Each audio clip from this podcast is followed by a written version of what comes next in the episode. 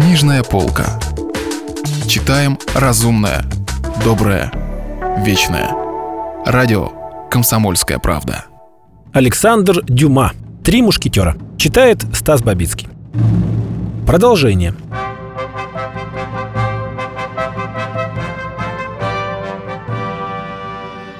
«В таком случае в путь!» — сказал хозяин шхуны. «В путь!» — повторил Д'Артаньян. Он и Планше вскочили в шлюпку. Через пять минут они были на борту. Было самое время. Они находились в полумиле от земли, когда Д'Артаньян заметил на берегу вспышку, а затем донесся и грохот выстрела. Это был пушечный выстрел, означавший закрытие порта. Пора было заняться своей раной. К счастью, как и предполагал Д'Артаньян, она была не слишком опасной. Острее шпаги наткнулась на ребро, сорочка сразу же прилипла к ране, и крови пролилось всего несколько капель. Д'Артаньян изнемогал от усталости. Ему расстелили на палубе тюфяк, он повалился на него и уснул. На следующий день, на рассвете, они оказались уже в трех или четырех милях от берегов Англии. Всю ночь дул слабый ветер, и судно двигалось довольно медленно. В 10 часов судно бросило якорь в Дуврском порту. В половине одиннадцатого Д'Артаньян ступил ногой на английскую землю и закричал «Наконец, у цели!» Но это было еще не все. Надо было добраться до Лондона. В Англии почта работала исправно. Д'Артаньян и Планше взяли каждый по лошади, почтальон скакал впереди. И за четыре часа они достигли ворот столицы. Д'Артаньян не знал Лондона, не знал он ни слова по-английски, но он написал имя герцога Бекингема на клочке бумаги, и ему сразу же указали герцогский дворец. Герцог находился в Виндзоре, где охотился вместе с королем. Д'Артаньян вызвал доверенного камердинера герцога, который сопровождал своего господина во всех путешествиях и отлично говорил по-французски. Молодой гасконец объяснил ему, что только сейчас прибыл из Парижа по делу чрезвычайной важности, и ему необходимо видеть герцога. Уверенность, с которой говорил Д'Артаньян, убедила Патрика, так звали слугу министра. Он велел оседлать двух лошадей и взялся сам проводить молодого гвардейца. Что же касается планше, то бедняга, когда его сняли с коня, уже просто одеревенел и был полумертвым от усталости. Д'Артаньян же казался существом железным. По прибытии в Виндзорский замок они справились, где герцог. Король и герцог Бекингем были заняты соколиной охотой, где-то на болотах в двух-трех милях отсюда. В 20 минут Д'Артаньян и его спутник доскакали до указанного места. Вскоре Патрик услышал голос герцога, звавшего своего сокола. «О ком прикажете доложить милорду-герцогу?»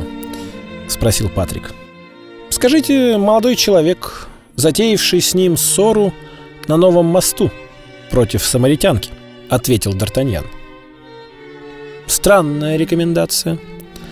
«Да, но вы увидите, она стоит любой другой». Патрик пустил своего коня галопом.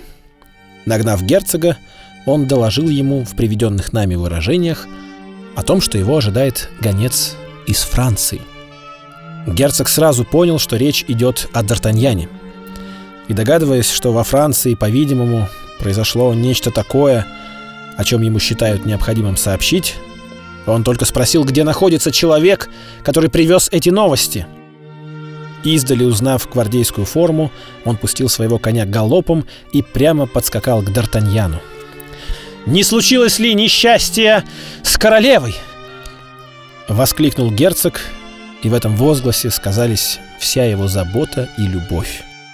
«Не думаю, милорд, но все же полагаю, что ей грозит большая опасность, от которой оградить ее может только ваша милость». «Я?» — воскликнул герцог. «Неужели я буду иметь счастье быть ей хоть чем-нибудь полезным? Говорите! Говорите же скорее!» «Вот письмо», — сказал Д'Артаньян. Письмо? От кого? От ее величества, полагаю. От ее величества? Переспросил герцог, так сильно побледнев, что Д'Артаньян подумал, уж не стало ли ему дурно. Герцог распечатал конверт. «Что это?» — спросил он Д'Артаньяна, указывая на одно место в письме, прорванное насквозь. «Ах, это я и не заметил», — сказал Д'Артаньян. «Верно, шпага графа Деварда проделала эту дыру, когда вонзилась мне в грудь». «Вы ранены?» — спросил герцог, разворачивая письмо. «Пустяки», — сказал Д'Артаньян. «Царапина». «О небо! Что я узнаю?»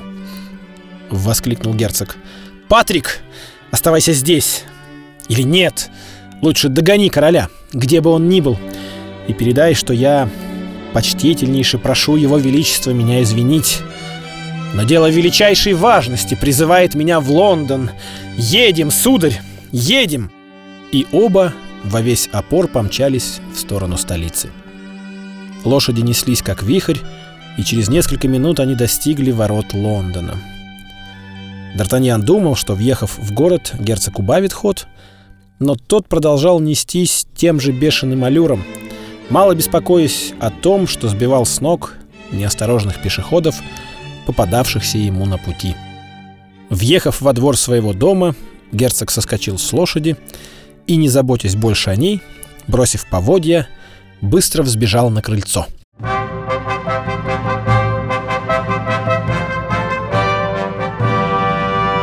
Продолжение романа слушайте завтра.